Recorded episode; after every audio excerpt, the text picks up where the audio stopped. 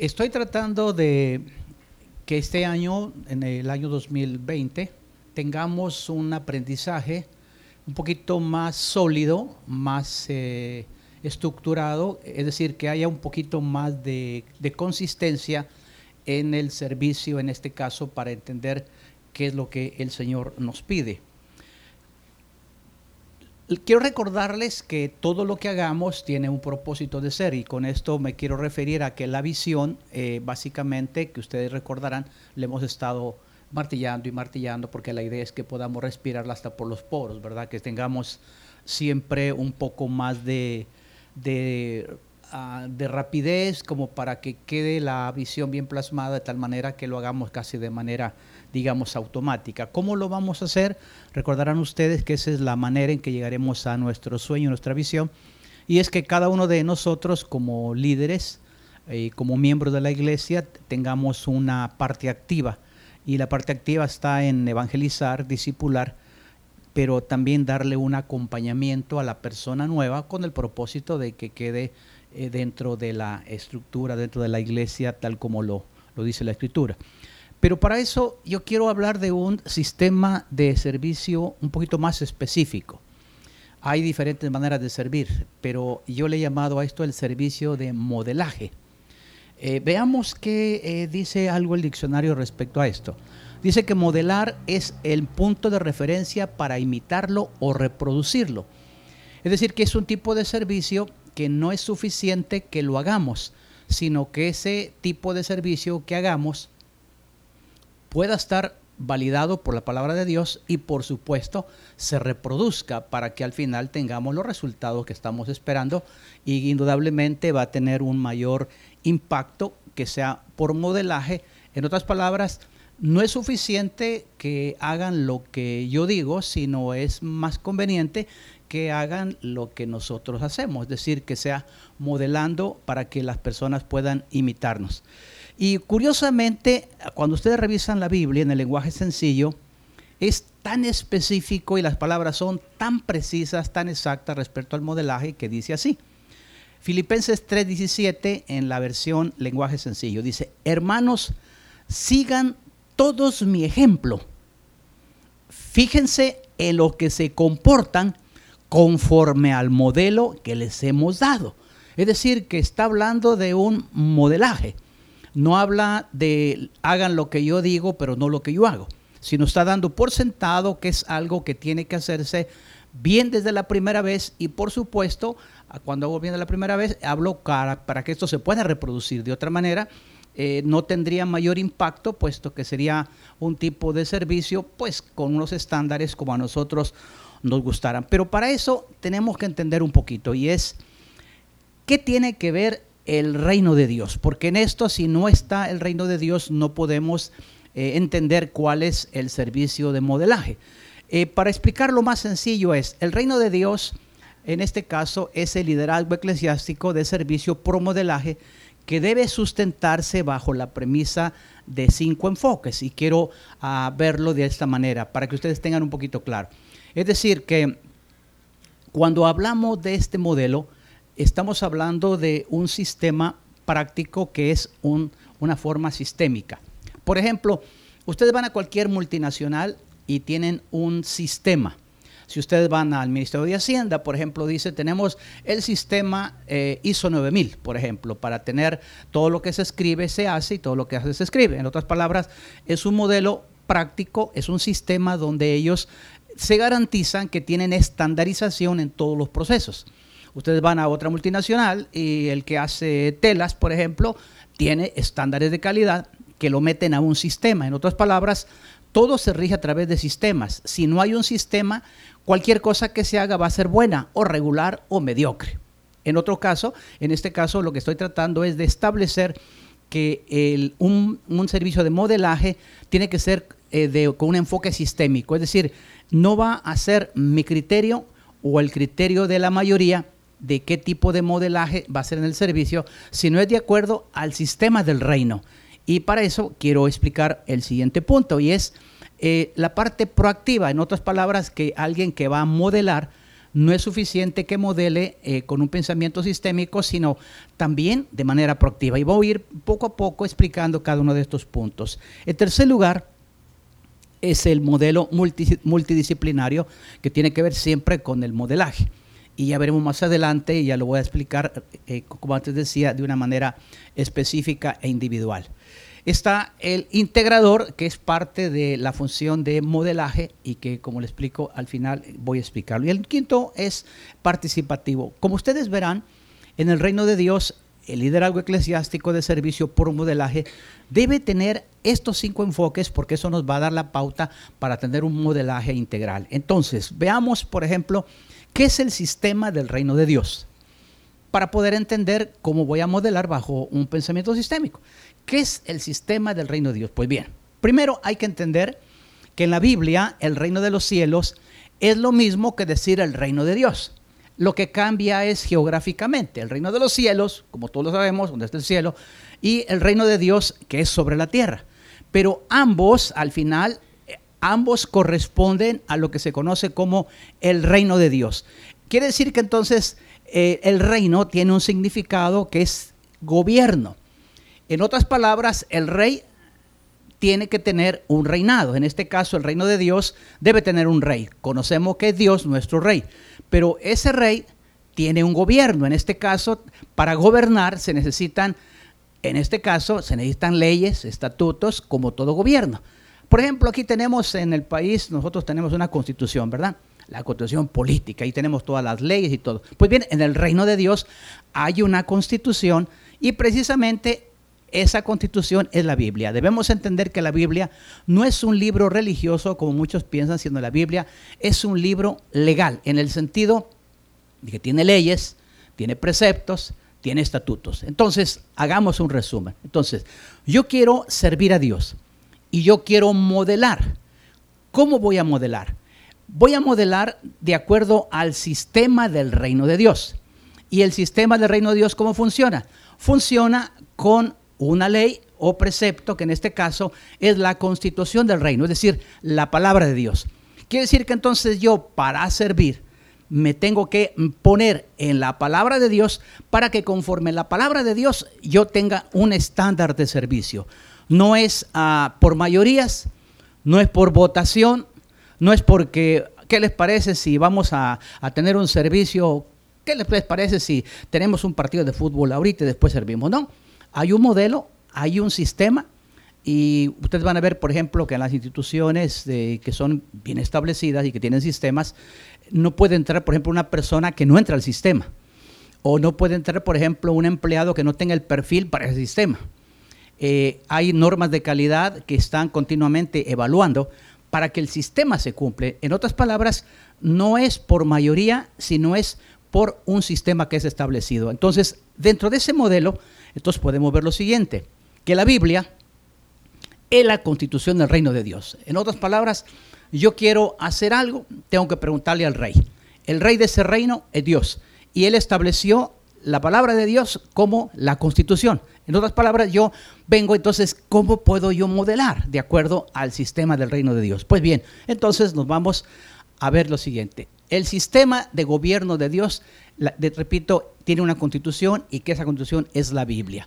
Entonces, ahí encontramos lo que explicaba, códigos, leyes y principios que rigen el gobierno o reino de Dios. ¿Cuál es la diferencia entre principios y valores? Los valores se construyen por, ah, generalmente por costumbres y tradiciones.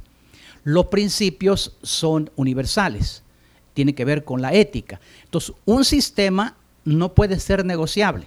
El sistema está validado, Dios mismo lo valida, lo certifica y dice, este es mi sistema, este es el sistema del reino, yo soy el rey y aquí está la forma que se va a regir. Entonces ya es una manera muy fácil de decir, entonces, ¿cómo tengo que modelar? ¿De acuerdo a lo que me dijo el pastor? ¿De acuerdo a lo que me dijo la iglesia tal o, de la, o la denominación tal? No, yo voy a hacerlo en base a lo que yo tengo como parte del reino de Dios. ¿Y cómo es eso? Bueno, el reino de Dios no es un gobierno democrático, sino es teocrático. ¿Qué significa?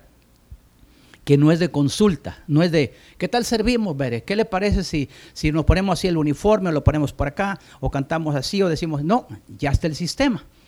El sistema es el que nos determina si lo que hacemos está correcto o no está correcto. Ya no es a cómo lo que yo quiero hacer o cómo le consulto a alguien. Ahí está ya el sistema y me lo da por sentado que no es democrático, sino es teocrático. Entonces, basado en eso, Número uno, entonces, el servicio a Dios por modelaje, ¿cómo se logra? Primero, los estándares que modelemos, esos es lo que vamos a cosechar. Tenemos que tener un principio y es este. ¿Qué tipo de iglesia es la que queremos? Porque si nosotros tenemos un estilo de, servicio, primero estoy hablando de servicio, y estoy hablando de servicio de líderes. Si nosotros modelamos de manera fuera del sistema, fuera de la palabra de Dios, lo más seguro es que vamos a cosechar una generación que en alguna medida va a tener cierto grado de ah, éxito o de mediocridad. Todos nos van a recordar de lo que modelemos ahora. En la medida que nosotros tengamos un liderazgo, en este caso un servicio de liderazgo por modelaje, en esa medida es lo que vamos a cosechar. Tengamos presente eso porque en unos 20 años nos van a recordar, van a decir, nosotros aprendimos y eso lo vimos.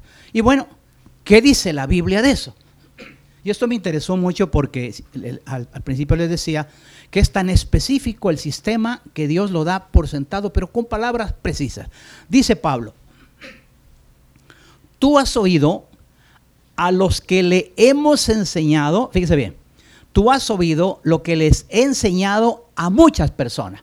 Es decir, Pablo estaba diciendo, yo les he modelado y yo les he enseñado con mi propia vida. Yo les he dicho a estas personas, y dice Pablo, ahora quiero, así como yo les enseñé, ahora quiero que enseñes eso mismo a cristianos en los que se pueda confiar y que sean capaces de enseñar a otros. Es decir, no se le puede enseñar a cualquiera. Por eso es que delegar y repartir trabajo son dos cosas distintas. Delegar es que yo tenga la responsabilidad de modelarle a alguien cómo es el servicio, yo lo preparo y en la medida que él mira cómo yo modelo mi servicio a Dios, en esa medida lo hace. De lo contrario, si yo no modelo, entonces, ¿qué es lo que hago? Hago un servicio simplemente de repartir trabajo. Y por eso vamos a ver nosotros que a veces tenemos, sin lugar a dudas, si ustedes se dan cuenta, en, digamos, en su entorno, la gente que sirve en sus ministerios, ¿cómo sirve? Realmente son las personas idóneas, son las personas que son responsables, llegan, eh, están comprometidos con el trabajo, están comprometidos con la visión de la iglesia, eh, aceptan todos ponerse su uniforme, eh, todos les, ustedes les modelan igual. Eso es importante porque Pablo lo está aseverando. Entonces los estándares que modelemos vamos a cosechar. ¿Por qué hablo de estándares? Bueno, lo diré aquí en El Salvador. Ustedes saben que acabamos de comer una pupusa riquísima, sabrosísima. Pero les aseguro que esta misma pupusa la comemos en otra parte y es más cara. ¿Qué hace la diferencia? Sus estándares. La calidad de, maíz que le ponen, el contenido que hay interno, a lo mejor más tostadita o de otro gusto, un, un detallito ahí, que eso lo hace con un mayor costo. Quiere decir que nuestros estándares, de acuerdo al sistema del reino de Dios, va a determinar si encajamos o no encajamos va a determinar si realmente las personas van, van a entender de la manera correcta. Yo recuerdo la compañía que trabajé hace muchos años, teníamos un sistema de calidad. Y ahí, si se pasaba un poquito la altura de llenado de este producto, desechado. Si tenía un poquito de sabor a no sé qué, desechado. Es decir, los estándares lo que hacen es clasificar sí o no. Se, usa o no se usa. Los estándares no es de que, mire, ¿tú qué dirás? No, ahí no hay que dirás ya estaban establecido el qué y el qué. Es decir, que sí y que no. En este caso, para nosotros, Pablo, lo vuelvo a repetir, tú has oído lo que les he enseñado a muchas personas. ahora quiero que enseñes a los cristianos en los que puedas confiar. Y eso será capaz de enseñar a otros. Nótese, por favor, que esto es importante, porque de otra manera, eh, ¿en quién se puede confiar? Si usted no le modela a alguien o no le modelo yo, lo más seguro es que no sean personas confiables. Dos, dentro del servicio de modelaje, a Dios por modelaje, está calidad de vida con lágrimas, con alegría. Hace algunos años hay un libro que se llama Calidad con lágrimas. Y es que mucha gente piensa que trabajar con calidad, eso equivale a tener un poco más de desgaste. Es decir, en las compañías a donde hay desperdicios, dicen, no, dejémoslo ahí que se vaya porque así no perdemos. En cambio, si le metemos calidad, van a salir algunas partes defectuosas. Entonces el libro se llama Calidad sin lágrimas. Y curiosamente el apóstol Pablo es que este hombre es tan cabal que me gusta porque en la palabra de Dios, en el, en el, en el pensamiento sistémico, en el sistema mismo, dice Pablo, hay muchos, oiga, es que esto también me impacta, dice, hay muchos que viven como si la muerte de Cristo en la cruz no sirviera de nada. Es decir, modelan pésimo testimonio. ¿Sí? Vuelvo a repetir. Hay muchos que viven como si la muerte de Cristo en la cruz no sirviera de nada. Es decir, mi vida no tiene importancia para servir. Por supuesto que sí. Porque pareciera que el servir a Dios no, no nos garantiza que tenemos que tener estándares para servir, sino pensamos que servir es el todo. Y eso no es verdad. Ah, tengo una anécdota que hace unos días vimos de una persona que ah, tuvo un accidente, a una persona la agredió, salió en los diarios, y cuando esta persona ah, agredió a, su esposa y una niña, eh, tengo bien presente que en los diarios se, se, hablaron cosas como esta, que él decía, eh, yo soy este cristiano y yo voy a estar en la cárcel predicando a Jesucristo hasta que Cristo venga. Entonces eso me dio la pauta para entender que este hombre estaba creyendo que el servicio a Dios era todo pero que el modelaje no importaba, lo cual no es verdad. Por el contrario, nuestro estilo de vida, nuestro modelaje puede causar más daño que bien, porque nuestro propio testimonio puede hacer que las cosas se crean como la de este hombre, que es más importante servir, no importando, no importando el tipo de servicio. Entonces Pablo dice, hay muchos que viven como si la muerte de Cristo en la cruz no sirviera de nada. Dice, eso ya se lo había dicho a ustedes varias veces, pero ahora vuelvo a repetirlo con lágrimas en los ojos. Tremendo, ¿verdad? Pablo lloraba porque veía el testimonio de la iglesia de Filipo. Pablo lloraba, es que viven como que, como que Cristo no hubiera muerto, pues decir, sirvamos y todo. Notemos entonces que el servicio a Dios por modelaje tiene estos estándares y sería bueno tenerlos en cuenta. Pues bien, hay otro y que tiene que ver con el servicio proactivo.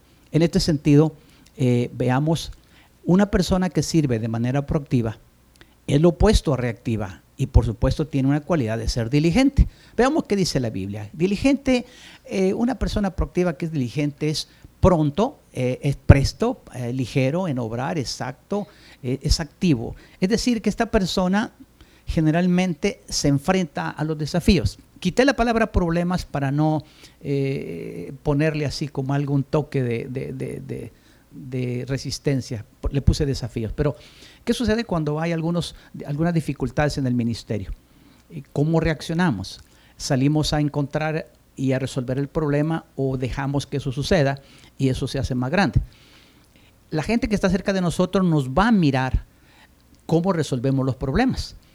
Eh, y por ejemplo, un problema se puede resolver haciéndome yo, bueno, pues la verdad que no es conmigo, la verdad que es el ministerio de, del, hermano José Luis, así es que eso no, no me preocupa. E, ese es su trabajo, o el trabajo del hermano Roberto, hay que vea cómo sale. No, una persona proactiva normalmente tiene que ver con, ah, eh, eh, se anticipa, es decir, que no espera que el problema llegue.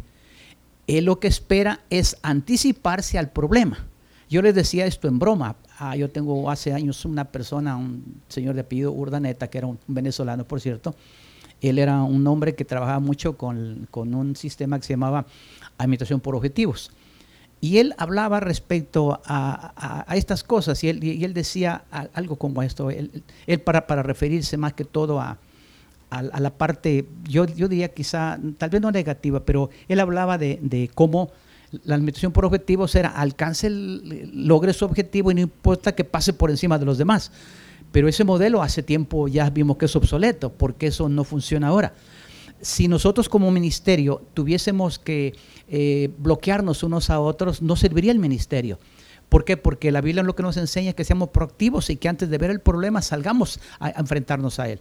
Porque si yo veo un problema, lo más seguro es que yo pueda prevenirlo, ¿sí? Y pueda ser, eh, en este caso, eh, por ejemplo, yo, eh, digamos, ocupo al menos tres cosas. Uno, eh, lo ocupo como algo predictivo y si es predictivo lo puedo hacer preventivo y si es preventivo evito el correctivo.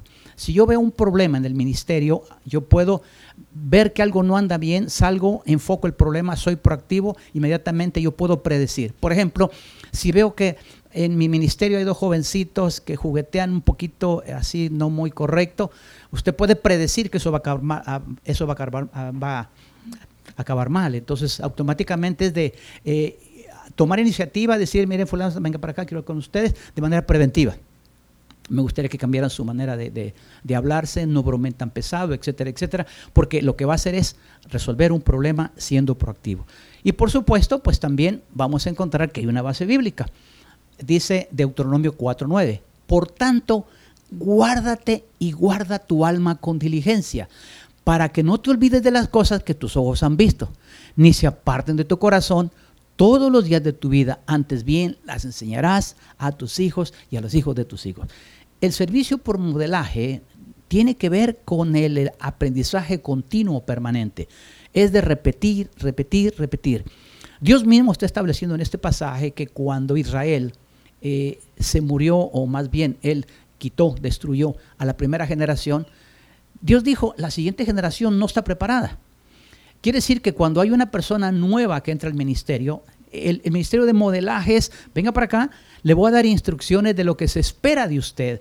No solamente sirva, ya va, póngase la camisa y dele ahí con ganas, no importa, sí, no, y tal vez, tal vez algún cigarrito, ¿verdad? No, espérate, ¿qué pasó? No, tenemos que, prepararlo, enseñarle, modelarle para que él pueda entrar en el ministerio por repetición. La persona tiene que saber qué se espera de él. Y bueno, me voy al tercer punto, al servicio multidisciplinario. ¿A qué se refiere esto? Bueno, dice el apóstol Pablo siempre, dice, para que la multiforme sabiduría de Dios, nótese que todos nosotros tenemos una, un, un diferente talento, tenemos una habilidad distinta, tenemos algo que podemos enseñarle a otros, pero no todos sabemos lo mismo. Alguien dijo que todos somos ignorantes, pero no todos ignoramos lo mismo. Quiere decir que Pablo está diciendo, hay mucha gente que tiene una diferente forma o diferente sabiduría. Dice, sea ahora dada a conocer por medio de la iglesia a los principados, en este caso a los principales, y a los potestades en lugares celestiales. Y le establece la razón del para qué, conforme al propósito eterno que hizo en Cristo Jesús, Señor nuestro. Está dando por sentado que cuando nosotros ah, tenemos ciertas habilidades, tenemos que aprender a desarrollarlas, porque a veces yo les hago la broma, pero es cierto, ustedes van y, miran ustedes en las tesis de casi del 99% de los que egresan eh, como profesionales y van a encontrar en la tesis, dice, dedico a eh, este trabajo a Dios y a mi papá y a mi mamá, a su papá, pero ¿a quién se lo dedican primero? A Dios. Y cuando usted revisa esas habilidades de estas personas que han egresado, ¿dónde está su servicio a Dios?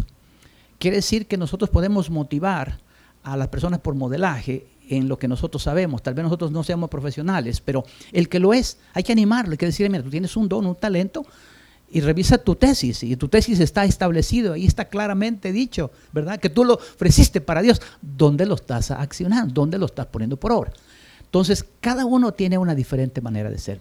Yo les hablaba del cántico de Moisés, y eso a mí me, encanta de Moisés, porque Moisés empieza a cantarle a las doce tribus.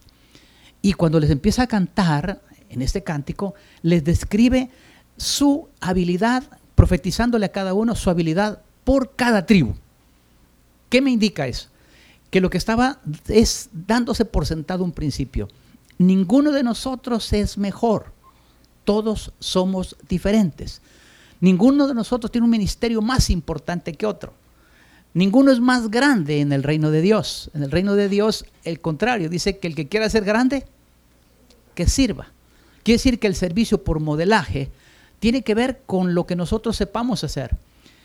El hecho de que alguien sepa hacer algo diferente no significa que sea mejor. Si nosotros aprendemos este principio, vamos a aprender a respetar nuestras habilidades, vamos a poder unirnos para desarrollarlas y vamos a poder hacer sinergia. Y ustedes saben que sinergia no es dos por dos, son cuatro. Dos por dos son cinco.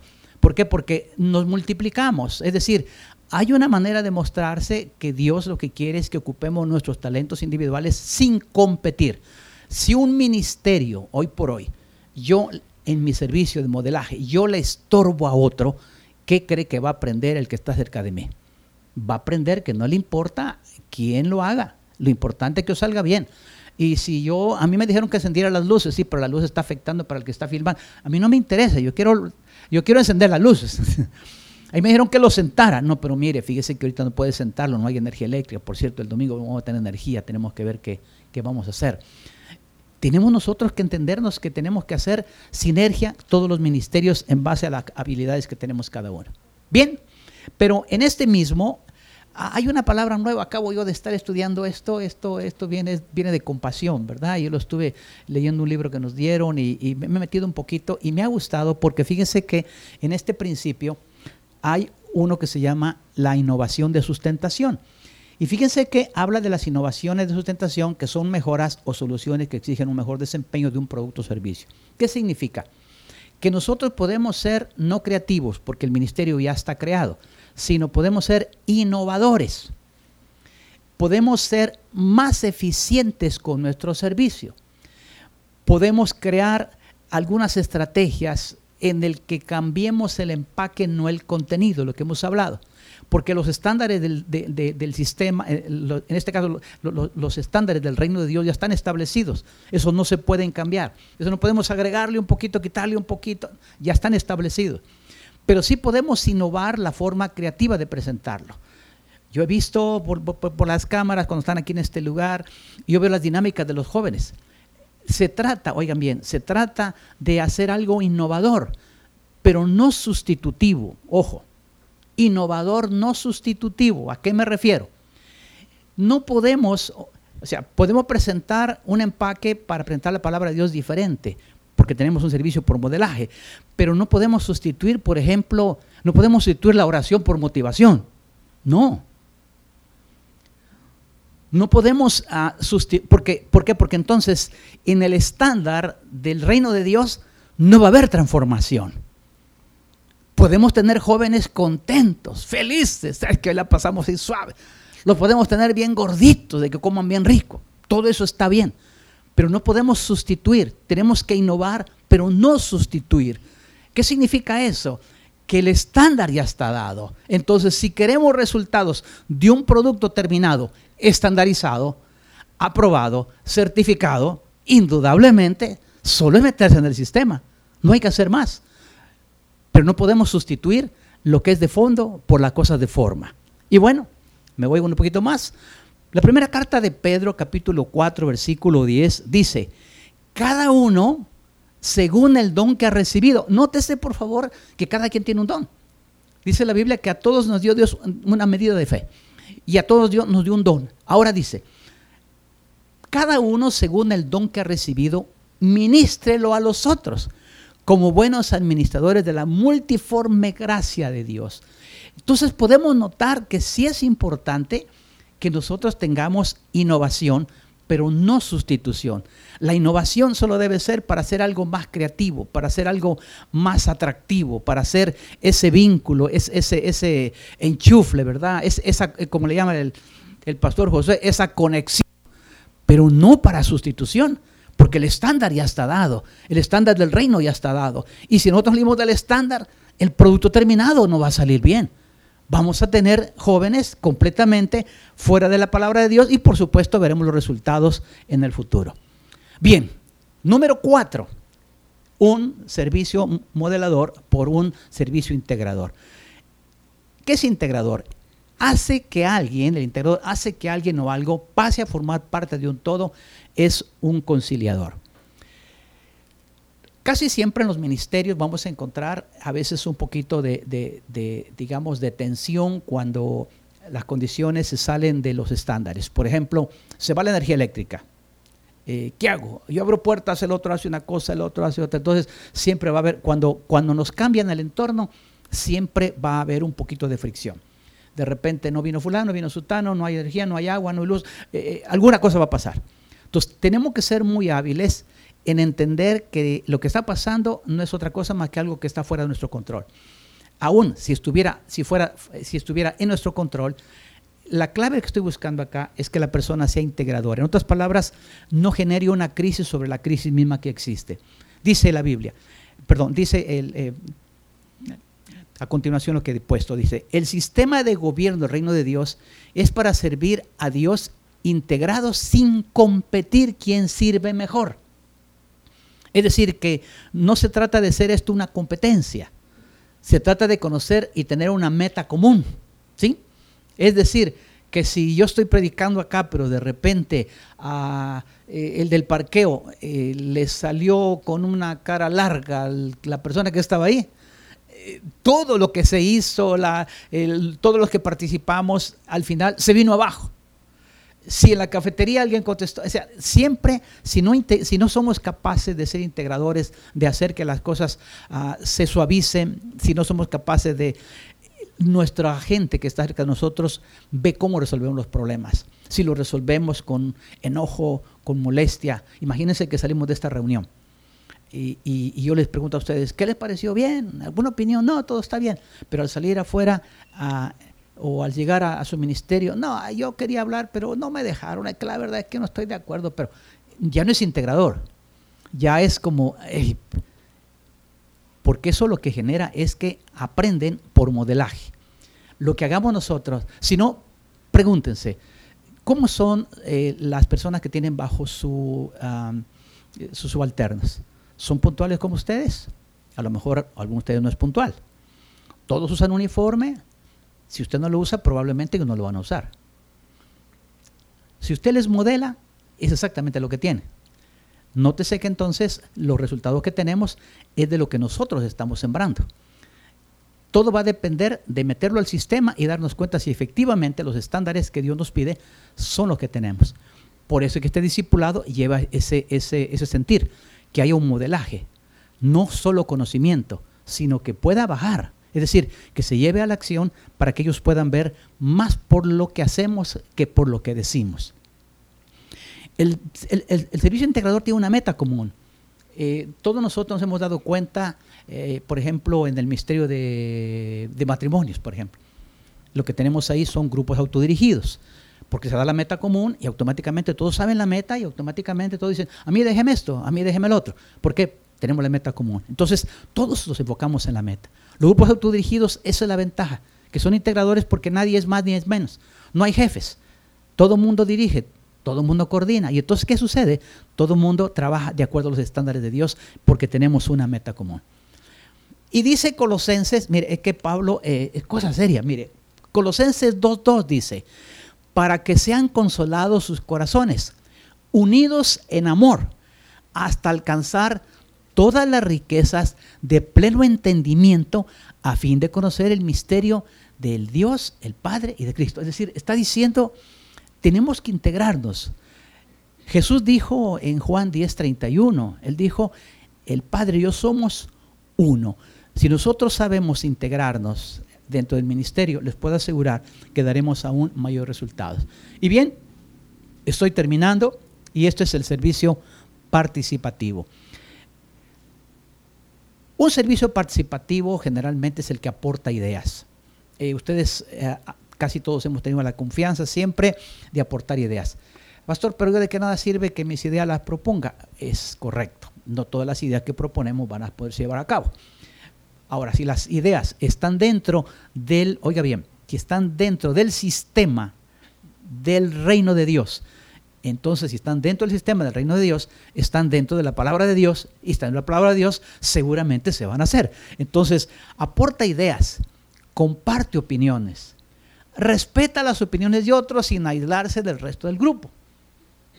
¿Qué sucede si hoy por hoy, que estamos acá, no aportamos ideas? Pero después nos vamos pensando, yo, quise decir esto, pero ¿para qué? si ni lo van a hacer. ¿Qué pasaría con eso?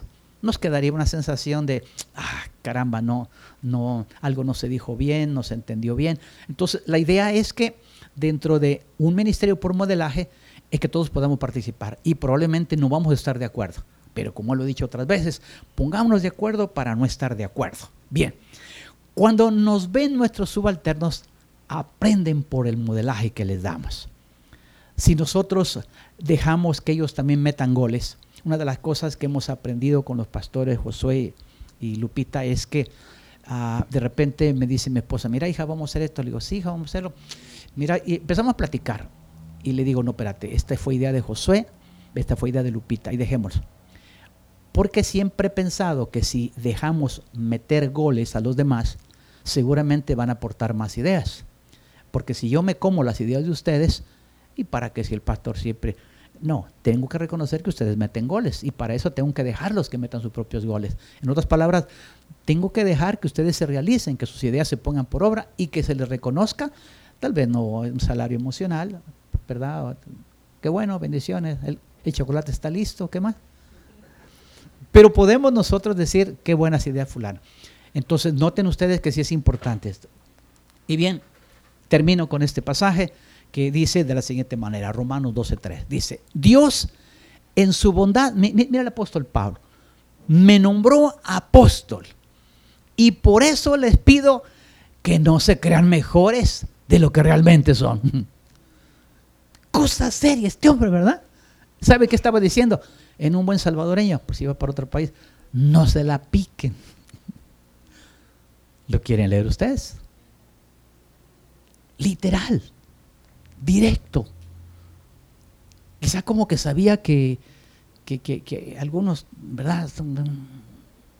Yo, si no estuviera yo, yo he escuchado en 27 años de ministerio mucha gente que ha dicho palabras como esta, líderes, ¿verdad? Que han modelado, han dicho, el día que yo me vaya, el ministerio se viene abajo. El día que yo me vaya, ¿saben qué dijo e-, Elías? Y no Elías, el bebé de, los hermanos Castillo. Elías dijo, Señor, solo yo he quedado. ¿Sabe qué le dijo el Señor? Dos cosas le dijo. Una, le dijo, Isaías, hay siete mil que no han doblado rodilla. Y sabe qué le dijo además, ve, busque Eliseo y úngelo, porque te va a sustituir. Dios en su bondad me nombró apóstol y por eso les pido que no se crean mejores de lo que realmente son. Más bien, véanse ustedes mismos según la capacidad que Dios les ha dado como seguidores de Cristo. ¿Cuál es la capacidad? Modelaje. Modelaje. Concluyo haciendo un desafío para ustedes. Servir a Dios modelando es lo mejor. Es desafiante. No es fácil. Por supuesto que no eh, apóstol Pablo sí que tenía eso de ser imitadores de mí como yo de Cristo, vale. yo no creo llegar todavía a ese nivel. Pero ¿por qué no nos proponemos? ¿Por qué no nos metemos al sistema del reino? ¿Por qué no nos metemos a los estándares del reino? ¿Por qué no nos desafiamos a ser mejores de lo que somos ahora? ¿Por qué no pensamos, al menos, tal vez no para nuestro ego, pero cómo quisiéramos ser recordados? De verdad, que dijeran, no, la verdad que eh, teníamos un equipo tremendo de hombres y mujeres, que solo eran gente de oración, gente de empuje, gente que consolaba, gente que animaba, gente que confrontaba con amor. Y eso es precisamente el modelo de Jesús, servir al modelo de Jesús. Así es que vamos a orar. Padre bueno, en esta hora te damos gracias por tu palabra.